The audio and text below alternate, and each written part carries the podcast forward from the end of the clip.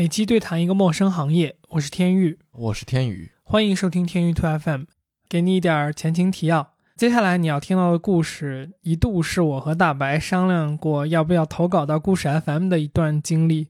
可能听到这个开头，你就能感觉到这个故事的戏剧性不一般。那其实这个故事大概是在一七年左右发生的了。讲的是我喝酒之后发生的一系列奇幻的经历，但是也一直没有找到一个合适的时间点把它分享出来。正好上期节目聊到了蹦迪和夜生活，呃，如果你是天娱 to FM 超级元老的听众的话，你可能在很早期的节目里听我们挖过这个故事的坑，那今天也就算终于把这个坑给填上了。那最后在讲之前一句怕挨喷的声明：当时我年纪还小，做事儿欠考虑。我头顶顶个锅盖求轻喷，您就当听一乐。好了，不废话了，讲故事。那我就开讲了，朋友们。当时这个故事是这样的，就是我当时不是在 Boston 读书嘛，在波士顿，就是波士顿这个地方，它是呃有点类似于说，呃，虽然波士顿那个所谓的城区叫 Boston。它是一片不太大的地方，但是那个周围可能很多的小的那种城市啊、town 啊，就是小镇啊，都是属于他们叫大波士顿地区嘛。嗯，感觉很多大城市周围都是这个感觉。对对对，就是大家都会习惯把那一片儿都叫这个名字。对对对对对，所以当时我是那个波士顿那个主城周边大概二十分钟、三十分钟的一个地方，就是那天我去几个朋友家喝酒。然后那几个朋友呢，住在确实离我有点距离，就是他们是主城的另一个方向，嗯，所以我到他们那儿大概要开个我记得四十分钟左右的这么一个车程吧。美国整体来说呢，就是酒驾这个事情管的没有那么严，就是它不会像国内那样有一个，比如说在某一个路口，然后有交警等着你去吹那个酒精度的那个测试仪，它是只要你正常的驾驶，没有犯交规。警察就不会去特意的查你，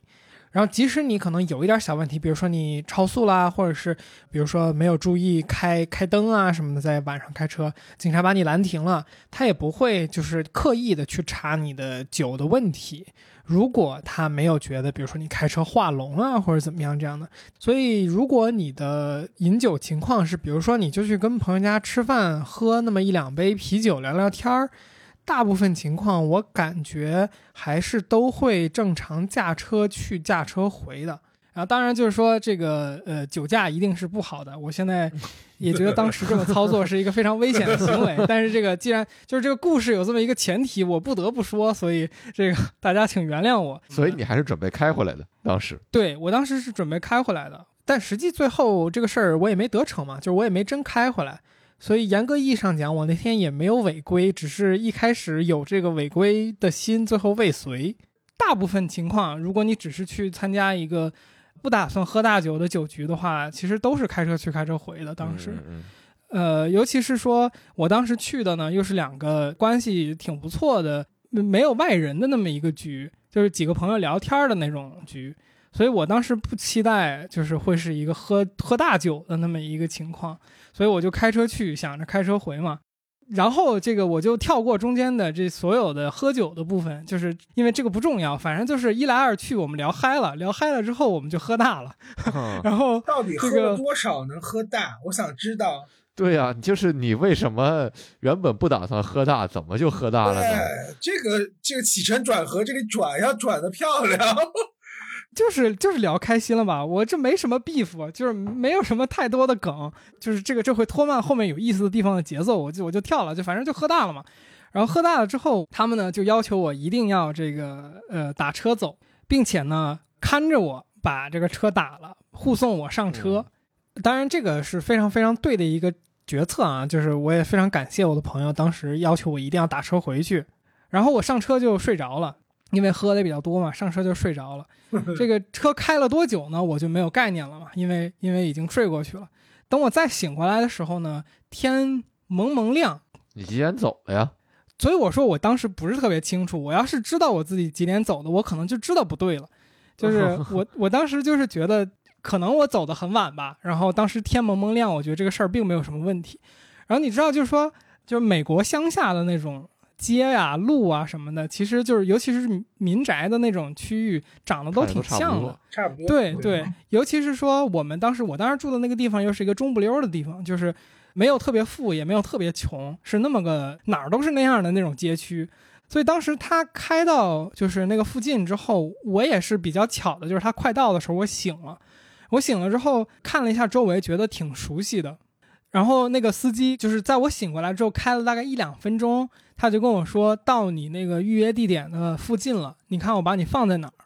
当时因为就是有一点清醒了嘛，因为你睡了一觉，然后其实要说也没喝那么多，就是没有到就是一滩烂泥嘛。然后然后我就说那你就把我放在这个路边吧，因为我当时看着那个街区，我我大概以为就是说离我家可能就是拐个弯儿再走一条街就大概就到了那么一个位置，我就说你把我放下，他说行，我就我就下车了。下车之后呢，因为当时我我以为那个地方是我家附近的一条街嘛，我就以我印象中我家的方向走了过去，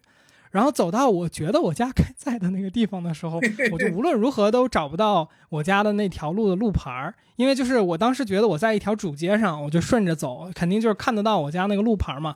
嗯。呃，找不到之后，我心说那我就找个人问一下呗。当时我掏出手机一看，手机也没电了，所以没法儿就是说查地图，我就说找个人问一下。找个人问一下，当时挺早的，就看到有一个老头儿在遛狗，然后我就跑过去，我就说，呃，Mokima Avenue 在哪儿？你知不知道？就这就是我家那个路名嘛。他就说，嗯他不知道，而且很真诚。我当时就觉得很奇怪，因为呃，他看起来像是就是那种在这里住了几十年的那个样子嘛。而且一般你想早上遛狗嘛，你肯定又不会走离家太远的一个地方，肯定就是在你家附近的那几条街来回转悠嘛。所以我当时觉得他不知道很奇怪，因为我当时心想说，我在这儿住了才几年呀，我都知道嗯就是这附近大概这几条街叫什么。所以我说 OK，那不知道就不知道吧，我就我想过自己进入异世界喝酒？那倒没有，那倒没有。然后就是，我就又往前走了两步，我说你不知道，我就问下一个呗。往前走了两步，看到一个一个人在刷车，就是他在擦自己的车，在车库门口。我就上前就去问，我说我说这个你知不知道 Mokima Avenue 在哪儿？那个人就回头看了我一眼，说他不知道。我就说怎么会连着问两个人都不知道呢？那他说我说好吧好吧，OK，我就接着往前走，直到这第三个人啊，我依然问了这个 Mokima Avenue 在哪儿，还是告诉我不知道。于是我实在是忍不住了，我问出了那个问题，我说这是哪儿啊？接下来他回答的东西就是神奇的地方，因为我没有跟这个人进行深度交流，就是说嗯我问他的意图是，我想让他告诉我这个路名是什么。然后这个人越过了这个路名，越过了这个小镇的名字，越过了这个 city 的名字，他告诉我了那个州的名字。嗯他告诉我这个是 Rhode Island，就是罗德岛州。就是我不知道他当时是怎么想的，就是得出了这么一个结论，应该告诉我这个州叫什么。当然，就是说这个前提是罗德岛是一个相对来说洲人，或者看你够醉，先让你确认你的大概 有没有可能之前就有人走错过，所以他先告诉你一个你走错州了。怎么说？那是一个那是一个 Uber 程序，经常被联想到的地址是吗？他们那儿经常碰到这我这种人，惯犯，但是就然后就对啊，就是他，就我觉得前提是说那个州本身，罗德岛州是比较小的一个州，就波士顿在呃就麻省嘛，所以它这两个之间的距离要说也没有那么的远，但是正常人我觉得是不会在那个情景下说州的，因为就是说它即使是小，它还是有就是各种城市的嘛，所以在在在这第三个人说完之后，我是不信的。因为嗯我觉得他在搞我，就是我觉得他可能看我一个亚洲人在问路这个事儿，他觉得很有意思，然后就就就想开个玩笑吧。然后我就说啊，罗德岛，罗德岛，罗德岛，你好厉害啊，就是那种感觉，你知道吧？你好厉害呀！他心里想，兄弟，你他妈才好厉害呢！哎然后我这边插一个问题，就是到底差多远呢？大概差一个多小时的路程吧。嗯，几十公里吧。就等于是徐汇区去青浦跟徐汇区去那个苏州其实差不多，我觉得可能是不到苏州，但是差不多是这种量级的距离，就太仓没有没有，对对对对对，什么？刚刚说到哪儿了？你好厉害啊，罗德岛！真的，就是因为我觉得被美国人开玩笑并不少见。然后我我不信，我就离开了嘛，离开他那个那个那个家。然后我就往前走了两步，看到了一个，就是美国的那个车牌上面不是有那个州名嘛，所以我仔细定睛一看，这个州这个车牌上 Rhode Island，对，真的写了罗德岛，我当时就惊了，然后我当时整个就是脑子一片空白，我就往往前连着看了三辆车，而这三辆车全是 Rhode Island，就全都是罗德岛，然后我就我就傻了，然后当时就是很窘迫，因为发现自己在罗德岛，然后不知道自己在罗德岛哪里，呃，且手机没有电了，就是感觉叫天天不应，叫地地不灵的那么一个状态。陷入了人生最大的危机。对啊，然后一时间真的不知道怎么处理这个问题。然后我站在那里想了一会儿，我决定去借充电器，因为其实说实话，我记得那时候我也背不下来我室友的电话号码，所以我我只能就是想要把我手机弄好了，然后上微信嘛。我就挨家挨户的敲门问有没有苹果充电器，问到第第二家的时候，就是一个老老爷爷跟一个老奶奶。然后他们说可能有，但是又他们不太清楚，就是各个手机品牌哪个是哪个。然后他们就把我带到屋里边去，打开了一个抽屉，让我自己挑，啊、就很 nice，他们人特别好。但是就嗯反正我在那个家里边充了可能二十分钟电吧。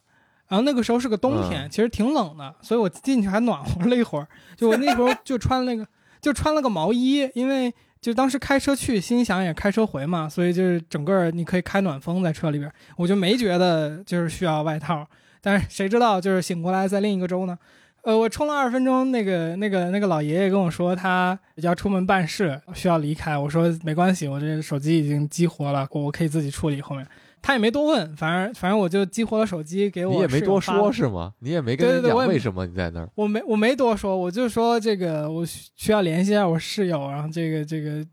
就是就是我觉得他可能大概能看出来我有问题，就是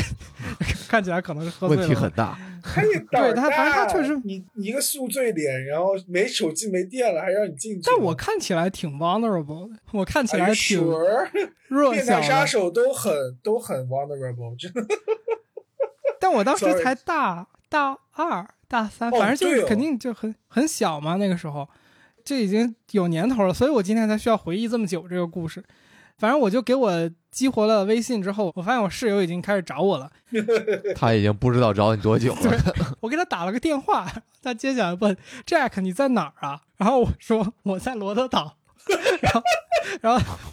然后他说你在哪儿？我说我说我在罗德岛，就就他明显也不信，你知道吗？然后他就说你你给我发个定位过来，我看看，然后。我就给他发 发了个定位，就就微信的那个定位，在美国我记得也是可以用的，所以就直接插了个钉儿，可以用的，对，给他。然后他看了一下，跟我说：“嗯，我过去要一个小时四十分钟。”他说你：“呃，要不先找一个地方坐下等我。”当时手机还有不多的电嘛，因为只充了二十分钟。当时那个那个小镇应该比较偏远，就是麦当劳离我挺远的。然后找到了一个离我开车十分钟左右的麦当劳，然后就打了个优步就过去了。然后过去之后，我在车上给我室友又发了个定位，我说你就到这个麦当劳来接我。我估计手机一会儿也就是又会没电嘛。于是我到了麦当劳之后，当时就是你喝酒，第二天早上清醒了之后，你会很渴嘛。然后那个时候我人又在外面，然后又就游荡了好久，你有钱吗？有信用卡，就是有嗯有有带钱包在兜里，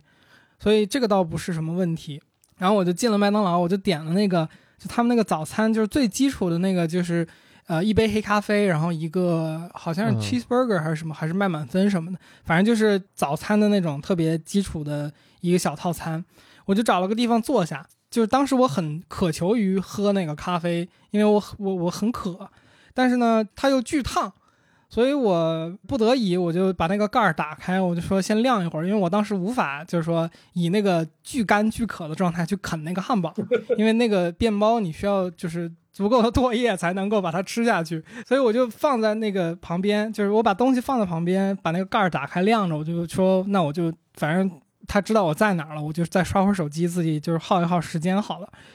然后这个时候，我旁边坐了一个老爷爷，我在那儿看手机嘛，那个老爷爷就回过头来跟我开玩笑，他就就是你看这又是一个开玩笑的案例，他就跟我说，就我翻译过来大概意思就是说，你可以一边开车一边玩手机，但你不要一边吃早饭一边玩手机，因为不是有一个 Don't text and drive 这么一个一个、啊一个比较常用的组合嘛。车不要玩手机嘛。对对对，嗯，所以他当时就说，你可以 text and drive，但是你不要一边就是吃 breakfast 一边 text。呃，然后我就说，我就给他解释了一下，我说啊，这个咖啡太烫了，然后我很渴，我就说我等一下这个凉了再喝。他就没再理我，他自己就撑起了一个报纸在那里读，一边吃他的早饭，一边在那里看报。我觉得这个场景一切都非常自然。刚才的这个爷爷大概是坐在我的右方的桌子，然后过了一会儿呢，我左前方又坐了一个爷爷。一开始一切都很平和，然后直到这两个人开始聊天儿，就是他们并没有坐在一起，但是他们开始聊天儿。隔着你聊天儿，呃，对，隔着我聊，对，就是我觉得可能就是在同一个小镇，然后大家早上碰到了，就是闲着没事儿聊聊两句，我觉得这都挺正常。直到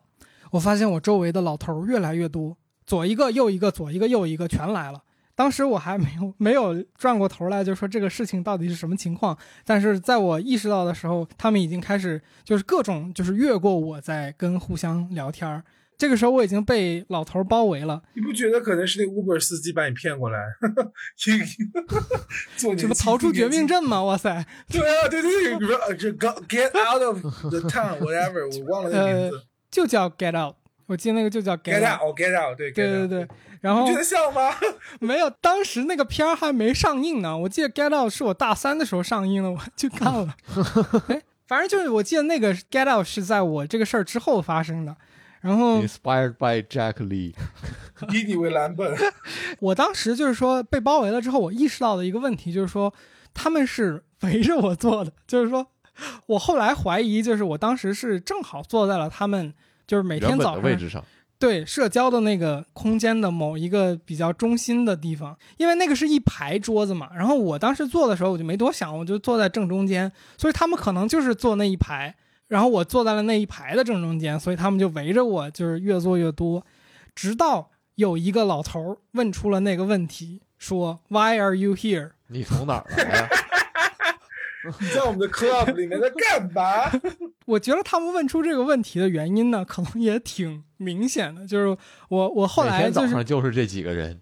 对，就是就是，我觉得可能那个小镇，就包括我当时各种问路的过程中，然后包括打车去麦当劳等等路上我看到的人，我都没有看到就是亚裔，就整体我就大部分都是白人，而且是呃年纪比较长的，所以我感觉可能那个小镇本身就是一个相对来说大家养老休息的这么一个社群吧，所以就是可能亚裔在那个群体里面就几乎不会出现，而且因为当时我打车打到的，就是如果你正常去出游或者怎么样，你可能会去什么景点什么的这些地方，但是就是如果你随便 盲点的一个地方的话，那可能就是这个地方有点像说你北京盲点到望京的某一个小区了，你可能发现自己四周环顾都是韩文，就是那种感觉，你知道吗？然 后然后他们问我说你为什么在这儿？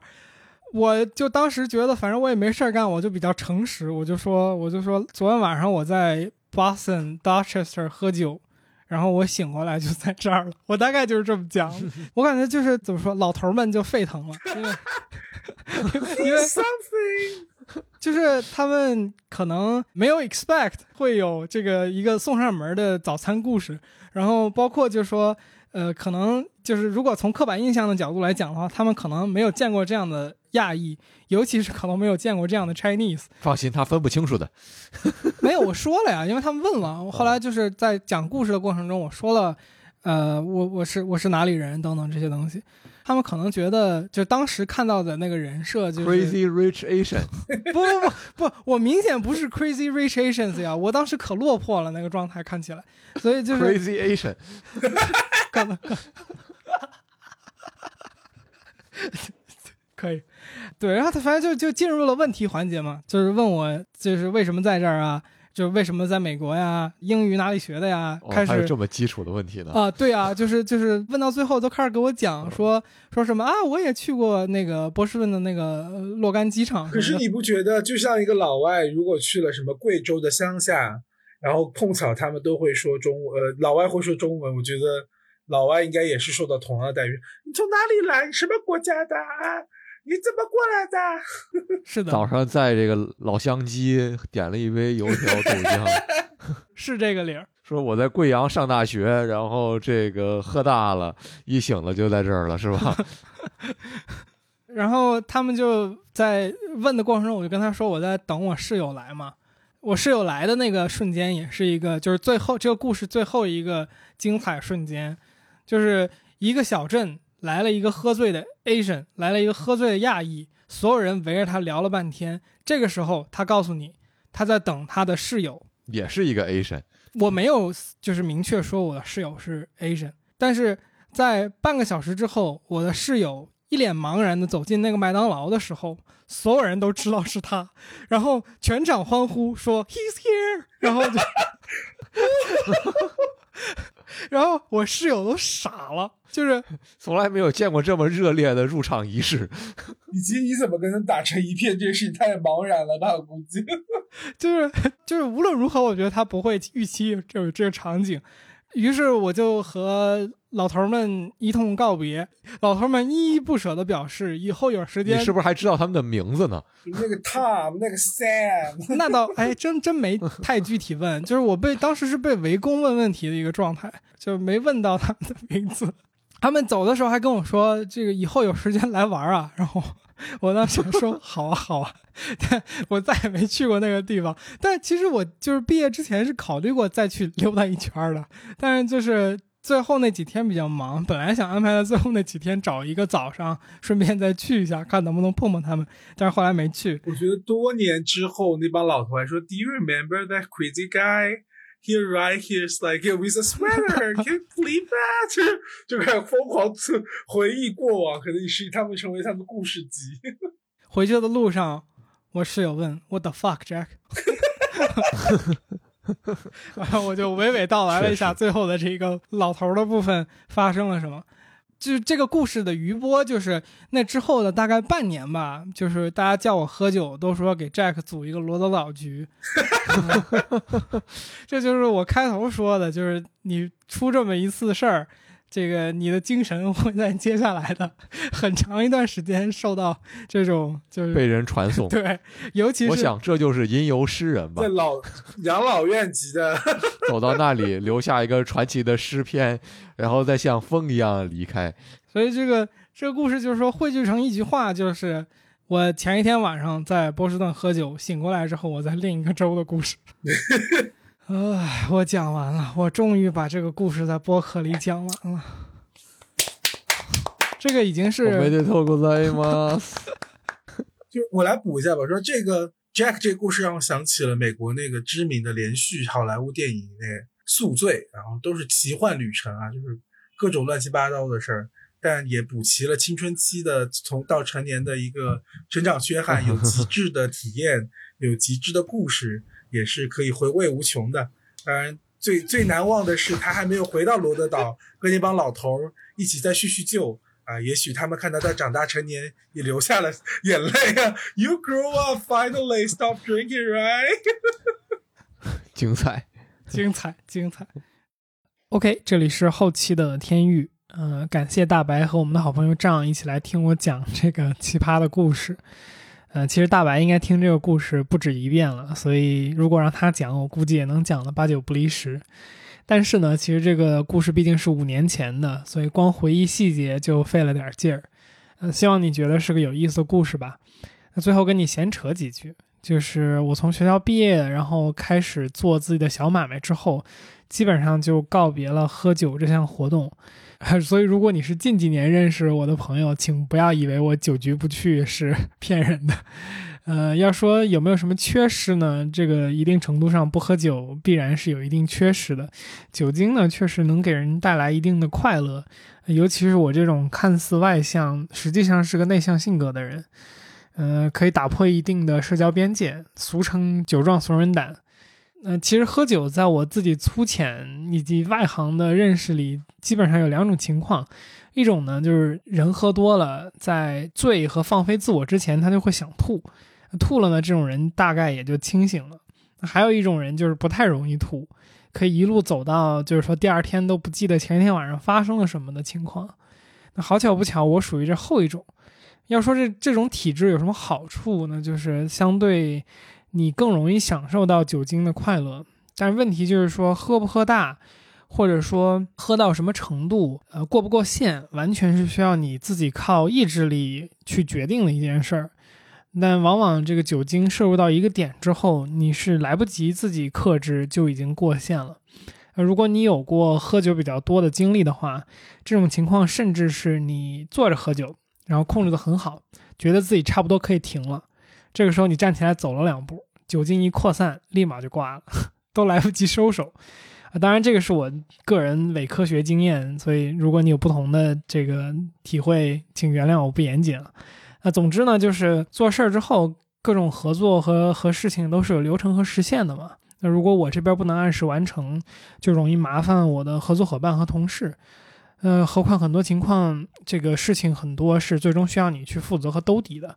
所以我就相对比较一刀切的选择了这么一种基本不喝酒、纯酒局基本不去的这么一个习惯。要说未来会不会再次调整，我也不清楚。呃，如果我希望达到某个目标，甚至是比如说，就是我想生活的更随性一点，那可能我会想一个新的方式和酒精共存吧。唠里唠叨说了不少，就前段时间还和朋友开玩笑说，这个阶段可能最想要的就是每天精精神神的面对随时会出现的各种各样的问题。OK，不扯了。如果你对这个故事有什么自己的见解，或者想吐槽、想聊的，可以在评论区轻喷，我已经带上了锅盖。好，嗯，做个预告。相信很多朋友其实是因为天娱兔 FM 做的科学科技类选题入坑的。那下期节目相信一定会非常对你的胃口。下期节目我们再次请来了之前受到非常多欢迎的卡内基梅隆大学的人工智能科学家林之秋和广东省智能科学与技术研究院多尺度神经网络成像和操控研究组的组长、脑神经科学家邱志海博士进行了一次对谈。相信如果你听过我们的第三十一期节目《基础科学最前沿在做什么：高能物理对谈宇宙学》那期，啊，那你就不会对这个节目形式陌生。我们将会让这两位来自不同领域的科学家进行比较自由的探讨和碰撞。